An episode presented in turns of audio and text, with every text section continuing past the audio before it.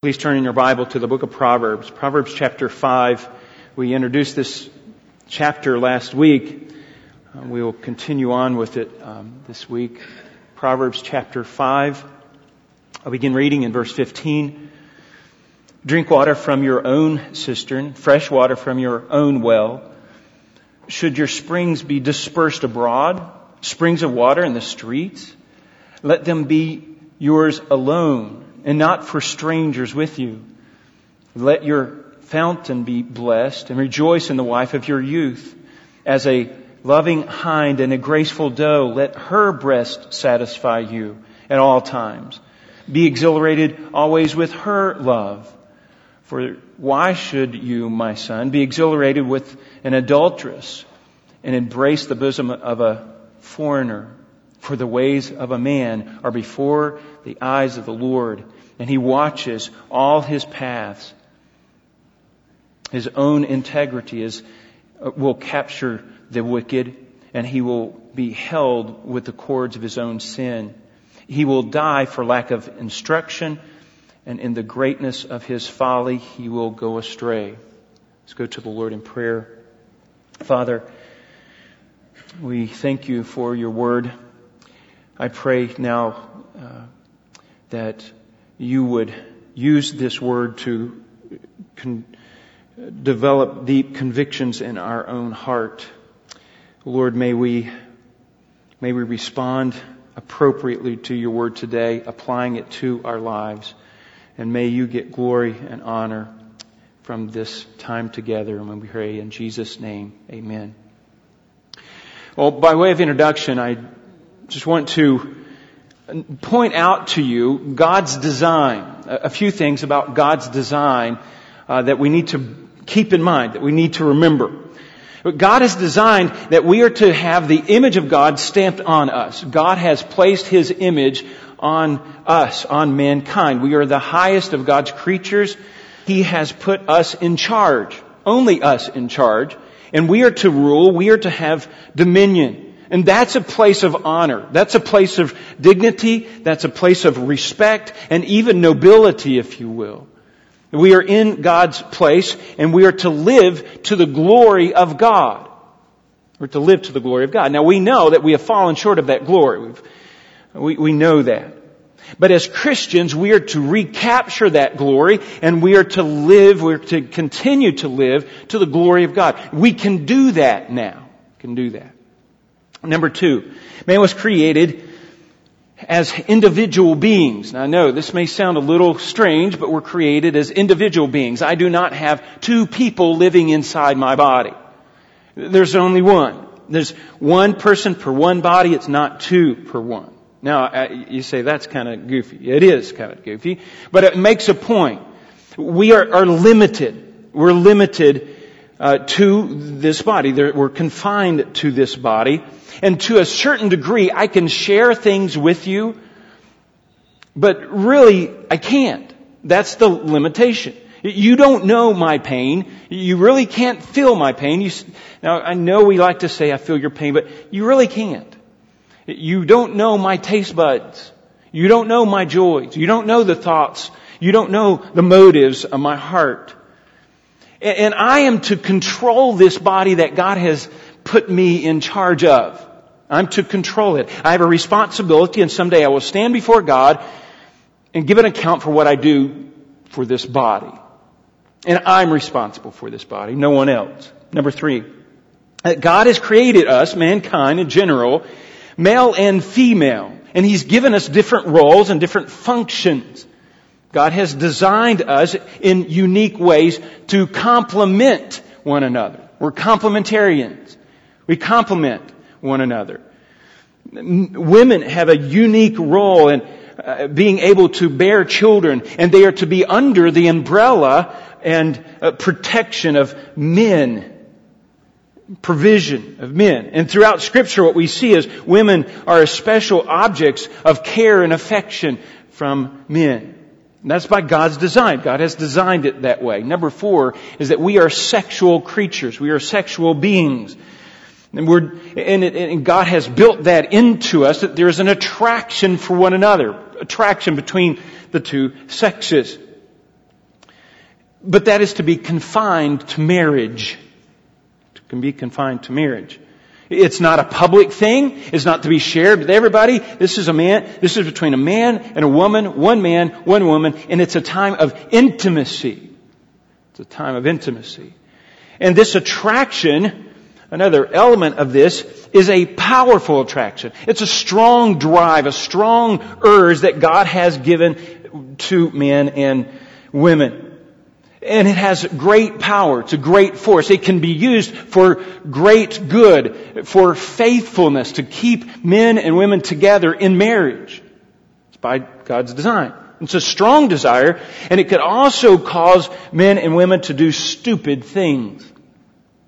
Now, what's interesting is that this act of intimacy described in scripture between uh, Adam and Eve, it says that Adam knew his wife. Eve. And that's uh, elevating that act as something that is precious, something that is to be uh, exalted, and it's a beautiful picture there. He knew her, that intimacy there. It's a wonderful word. The world does not use that word. The world uses vulgar language, crude, uh, descriptive, graphic language to describe that, and is not in a good light. We, on the other hand, we see things from God's perspective, and it is to be a beautiful thing, exalted. It's to be in the context of a love and safety and security of, of marriage. And Solomon is laying out this principle for his son. And we started last week in chapter 5. Solomon is giving us some principles to build a strong marriage. Okay?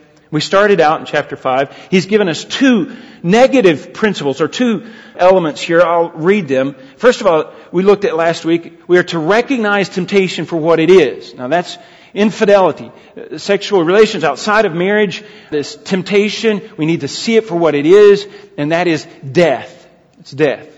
And then number two we looked at last week is we are to remember the future for what it holds, whether good or bad. We're to look at the future, and know that it holds. We're marching into the future and how are we going to handle this? And when you look, you have to make decisions based upon the future. And Solomon is talking to his son about these things. About immorality, about adultery, about his sexuality, but he wants his son more than anything, is not, not just to, okay son, don't do this and don't do that. That's not the point. He's wanting his son to see things, see marriage, see his own sexuality, see these desires from God's perspective. He wants his son to think like God thinks. He wants his son to see them the way God sees them. And that's our principle. Sexuality is a gift from God and is to be used to build a loving, marriage to the glory of God. Now that's an important principle. And that's what we see in the rest of this chapter from 15, from verses 15 on. And the question that Solomon's answering is, is not just how to build a strong marriage, but how do we view our sexuality? How we view marriage? And what is God's perspective on these things? And he gives us, again, three principles here, actually a few more, but three principles concerning God's perspective on our sexuality and marriage, those kinds of things. And the first two are like two sides of the same coin. Now here's the principle. We must recognize the source, is the principle number one. We must recognize the source of joyful marriage, source of a joyful marriage, in, is not in infidelity, but in faithfulness. Let me read that again. We must recognize the source of a joyful marriage is not in infidelity, but in faithfulness. Look at verse 15. Drink water from your own cistern and fresh water from your own well. Should your springs be dispersed in the uh, dispersed abroad, streams of water in the street? Uh, he's using water there as, as imagery, as a kind of a euphemism. This water is an image of a joyful, um, faithful marriage. And the water is held in cisterns. And, and, a cistern is something that holds water that we draw water from. And the water is the source of life. And he is depicting here that a man's wife is his source. This is, that is the source. And a husband is to draw from that affection, refreshment, satisfaction, sexuality. That is to be drawn from his wife and his alone. No one else's. No one else's. And this union uh, outside of marriage produces, or union, man and woman comes together, produces children, and he says, those are to be yours alone. The point is pretty clear. The point is pretty easy to get here. The picture that he's painting is one picture, one element of his infidelity in marriage is, is not good. And Solomon is alluding to, obviously, and affirming the, the seventh commandment that thou shalt not commit adultery. In the Old Testament, we know that that was forbidden. In fact, it came with the penalty of death. It's a sobering thought. Our sexuality, like I said, sometimes it, it produces illegitimate children.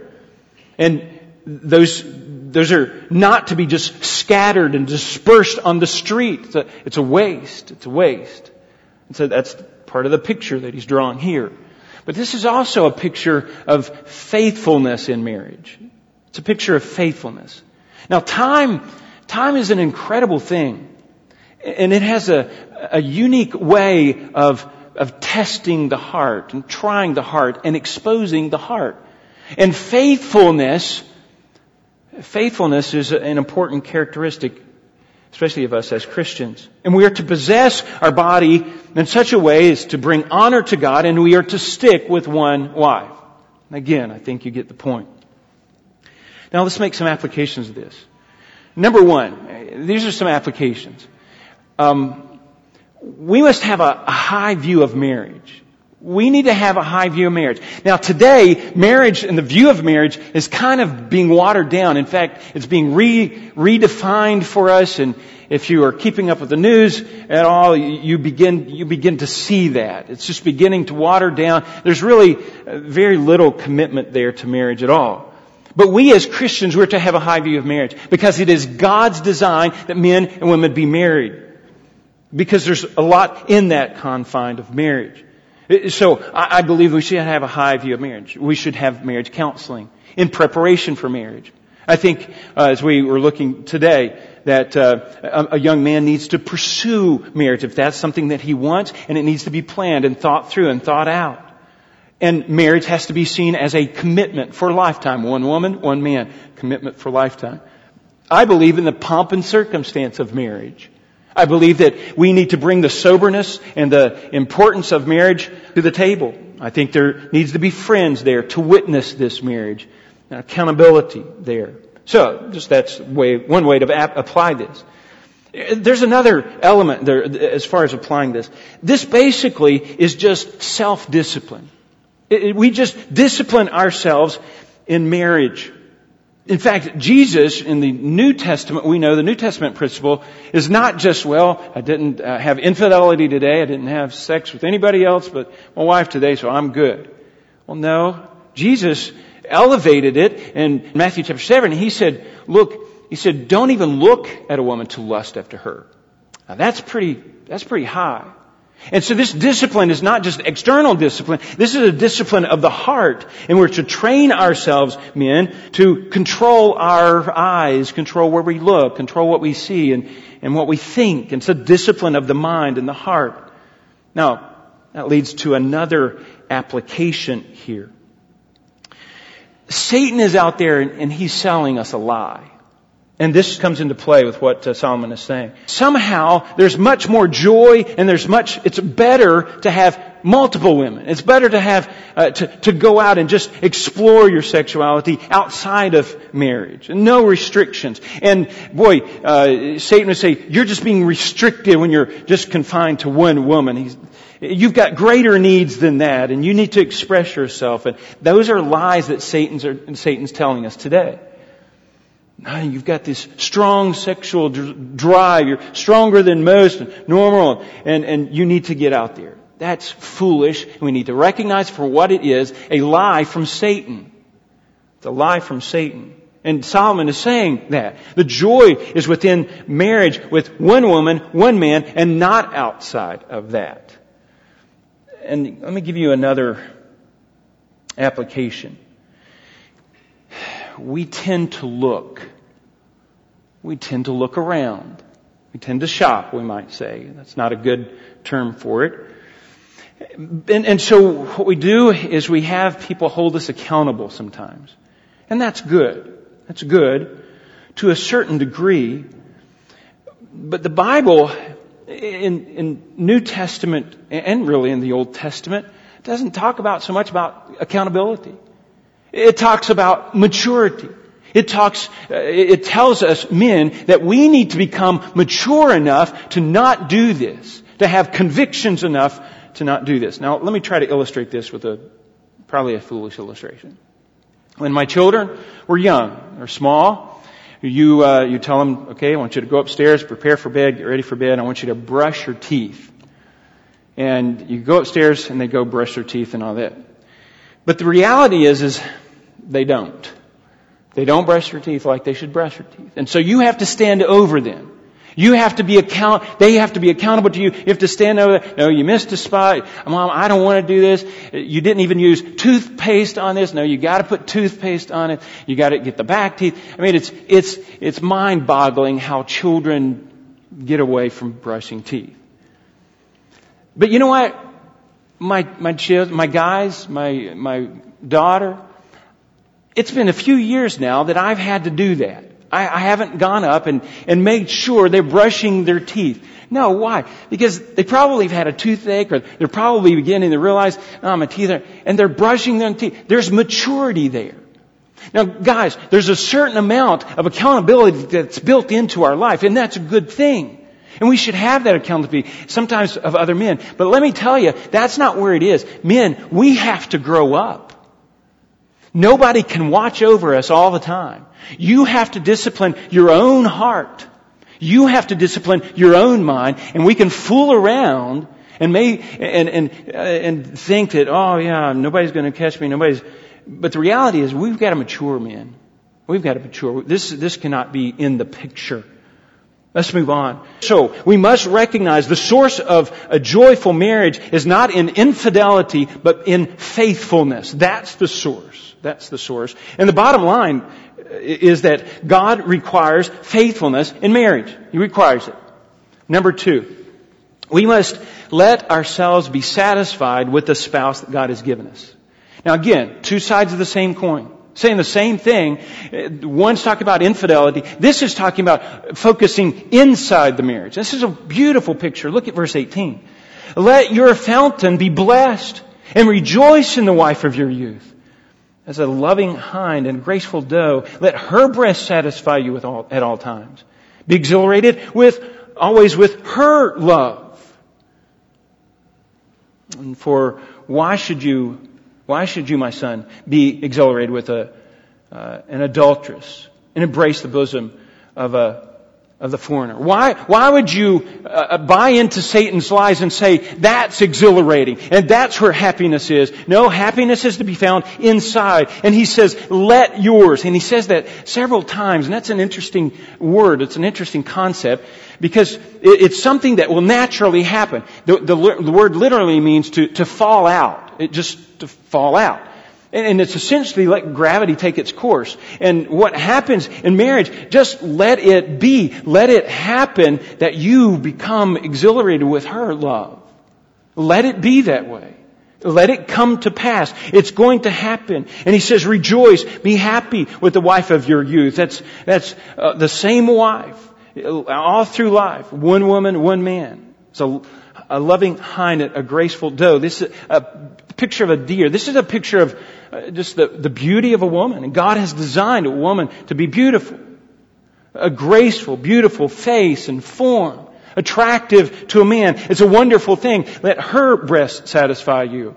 This is, this is imagery again for her affection, her love, and that should satisfy us, man. That should satisfy us. There's a satisfaction.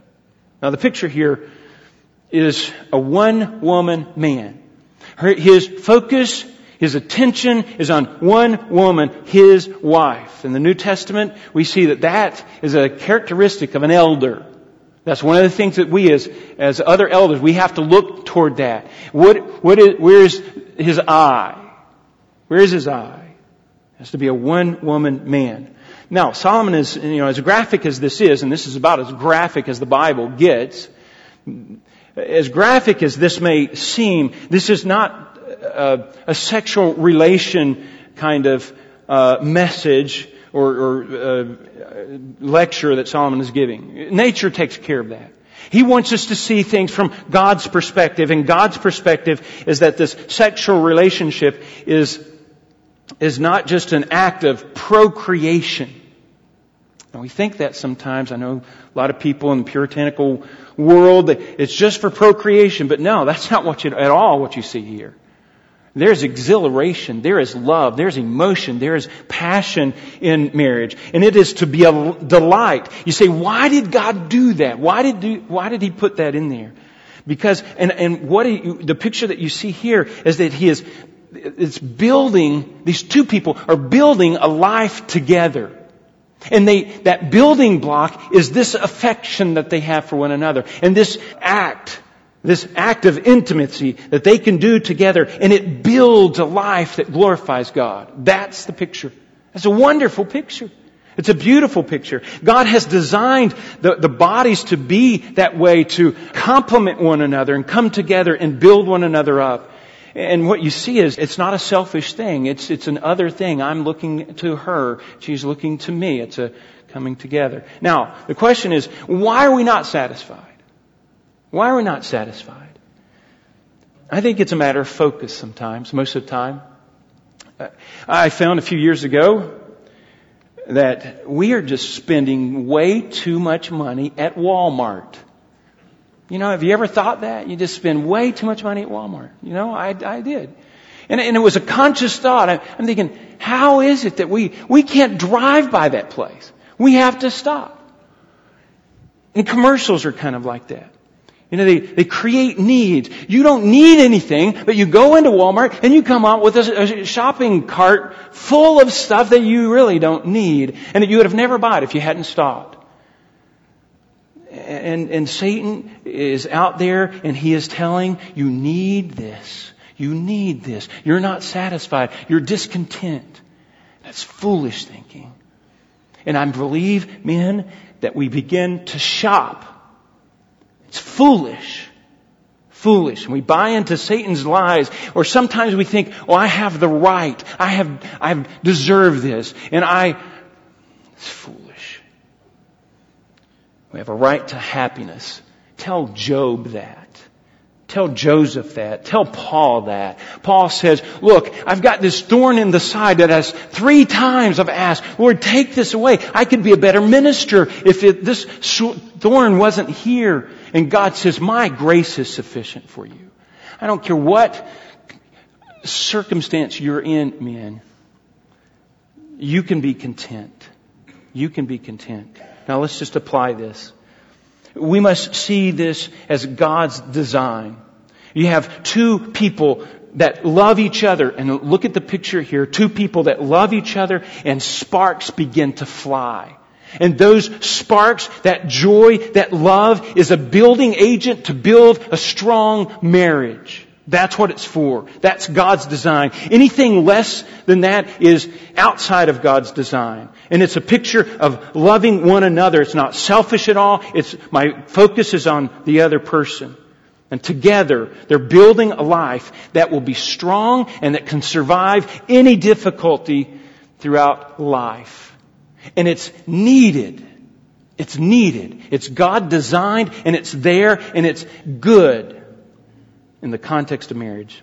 Outside of the home, okay, so inside the home, it's a building tool. It's a tool for, for building a strong marriage. Outside the home, outside of the confines of marriage, it is a waste and it is destructive. And Satan himself is the one who comes and he kills, steals, and destroys, and he uses infidelity to do that. He will destroy homes. He will destroy marriages. He will destroy a society by attacking the home. With just this kind of thinking. And then another way of applying this is men, where's your focus? Are you wasting your energies? Are you wasting your focus and your emotions and your uh, affections on someone else? Or are you building that home? Men, are you loving your wife like Christ loved the church? Let me show you, let me show you this principle. In Titus chapter 2, we won't have to turn there, we don't have that much time, but in Titus chapter 2, the older women are to teach the younger women what? How to love their children, how to love their, it's something that you build in. It's something that you practice. It's something that you have to intentionally do. And in Proverbs chapter 14, you can turn there, and here's a, here's a principle. Proverbs chapter 14. This is for women. It says, the wife, uh, the, the wise woman builds her house, but the foolish tears it down with her own hands. Now he's not talking about building a home, building a structure. This is building relationship. Women, are you intentionally, deliberately building that, using your affections and your love and building that home, building strong bonds? And men, I could say the same thing. Are you building? What are you building? Are you building a home, a marriage that glorifies the Lord? We have to intentionally do that. That's God's design. He has given us this sexual relationship to be able to do that. He has given us affection for one another and focus on one another to build that. Why? Because we need good, strong homes to build churches. We need strong homes to build a community. It's not so much, it is about us, but it's, it's about everything else as well. We're building. We're building. So we, we must let ourselves that's so important. We must let ourselves be satisfied with the spouse that God has given us. Number three. Number three must always, we must always remember our accountability before the Lord. We must always remember our accountability before the Lord. And he says it just plain out. He goes right to this, verse 21. This is amazing uh, the way Solomon's mind works. He just he just lays it out there for his son. For the ways of a man are before the eyes of the Lord. And he watches all his past. Now let's just stop right there. There's, he's going to give us three principles. This is the first principle. God is always watching. God is always watching. That's the principle. It's just simple it. He's just saying, the eyes of the Lord before man. He sees. He is never not watching. He sees their ways. He sees their conduct. He sees their actions. He sees man's thoughts. He sees man's pattern. He sees man's motives. God is always watching. The eyes of the Lord before man. Always on man. Always watching. You say, well, why, God, why does God not just immediately judge us and just condemn us and just kill us right now. Because if He knows our hearts, He knows sin. But He is patient. He is gracious. He is not willing that any should perish, but that all should come to repentance. And this, that leads us to number two. Here's what's happening. God is also seeing this. Verse 22 his own iniquity. Now he turns to attention to the wicked. His own iniquity, iniquity will capture the wicked and he will be held with the cords of his sin. One sin wraps around us. It's like a straitjacket. One sin. Two sins. Three sins. I remember when I was a little boy, I was amazed to see a thick rope, a big thick rope, because you see the little thread and that kind of stuff. Then you can break a thread. When you see a, a thick rope, rope, it's made up of all kinds of smaller threads, smaller ones. You can't break a big, thick rope. Dave Alderman this morning, or no, yesterday morning, comes to the church, gets this big, thick rope, big, long rope, and I'm thinking, Dave, what are you doing? I'm just going to cut down some trees. Poor Dave, he's in the hospital this morning because he was using a rope. Now, I don't know, that doesn't have anything to do with it, just focus here. He had a thick rope. Thick rope. And you take that thick rope, it could pull down a tree, or it can help pull down trees and things, and, and it holds, he is confined just by sin, the habit of doing the same thing over, habit of sinful thinking over and over again. It holds him. You go into a novelty shop and you may see this little device. You have a magnet on the top and a magnet on the bottom and something is right in the middle that kind of looks like it's free and it can spin and it can move and all this kind of stuff, but it is held. It is held by magnets. sin holds. Sin holds, and that's the principle. Sin is always binding. It's always binding. You say, how do you break it? You break it with repentance. 1 John 1, 8, 9, you know this. We confess our sin. He is faithful and just to forgive us our sin and to cleanse us from what? All unrighteousness. All unrighteousness. Now that's a wonderful thought. Because he breaks that sin. He can break the strong rope. How? By, by just repentance, by confession, and by repentance. Let's move on. There's one more little principle here. Death is always looming. Death is always looming. This is the wicked. He will die for lack of instruction. And in the greatness of his folly, this foolishness, he'll go astray. He's going to get tripped up is the idea. And it's all because of lack of instruction. This young man, he knows there's a sense that he's been warned, but he has rejected that instruction. He will not adhere to that instruction. And now he's facing death. Death is always looming. It's always looming. In the book of Proverbs, death is, can be, if you're on a path of death, sometimes he talks about a path of death. It can be instant, but there's also this path of death, and it, it's a gradual, and, and sin binds, and it causes us to go down this path, and it ends in death. Now this is a sobering picture. It's a sobering picture. God is sitting back, and He's patiently watching, He's not judging men immediately. Sometimes he does. But he's setting back and he's watching sin do its work, do what sin does, and that's bind men up. And it's on display. It's amazing how powerful sin is. And we are the victims like a spider just spinning its web around its, its victim that cannot get loose, this victim. And that's the picture. God's watching this. He sees that sin does these things and he is patiently waiting for men to repent, patiently waiting for men to turn. But he also sees, he observes the power of sin, power of sin, and the death that comes from that. Our sexuality is a gift from God, and it is to be used to build a strong, loving marriage to the glory of God. This is all to the glory of God. Let's just quickly apply this, and I just have to ask a question. How is your marriage? How is your marriage? How is your marriage? Men, are you loving your wife as Christ loved the church? Men, do you live with your wife in an understanding way, as Peter said? Women, are you using your love and affection toward your husband? Are you building a home? Are you building those children? Or are you distracted? We have to be careful. You know, Solomon, his own life here, there's a verse that says, these women turned the heart of Solomon away from the Lord. Solomon knows the power of sexuality. If there's any example in, in scripture, he knows that. I believe these things are written in his later life, and I believe he's looking back and, and he sees this.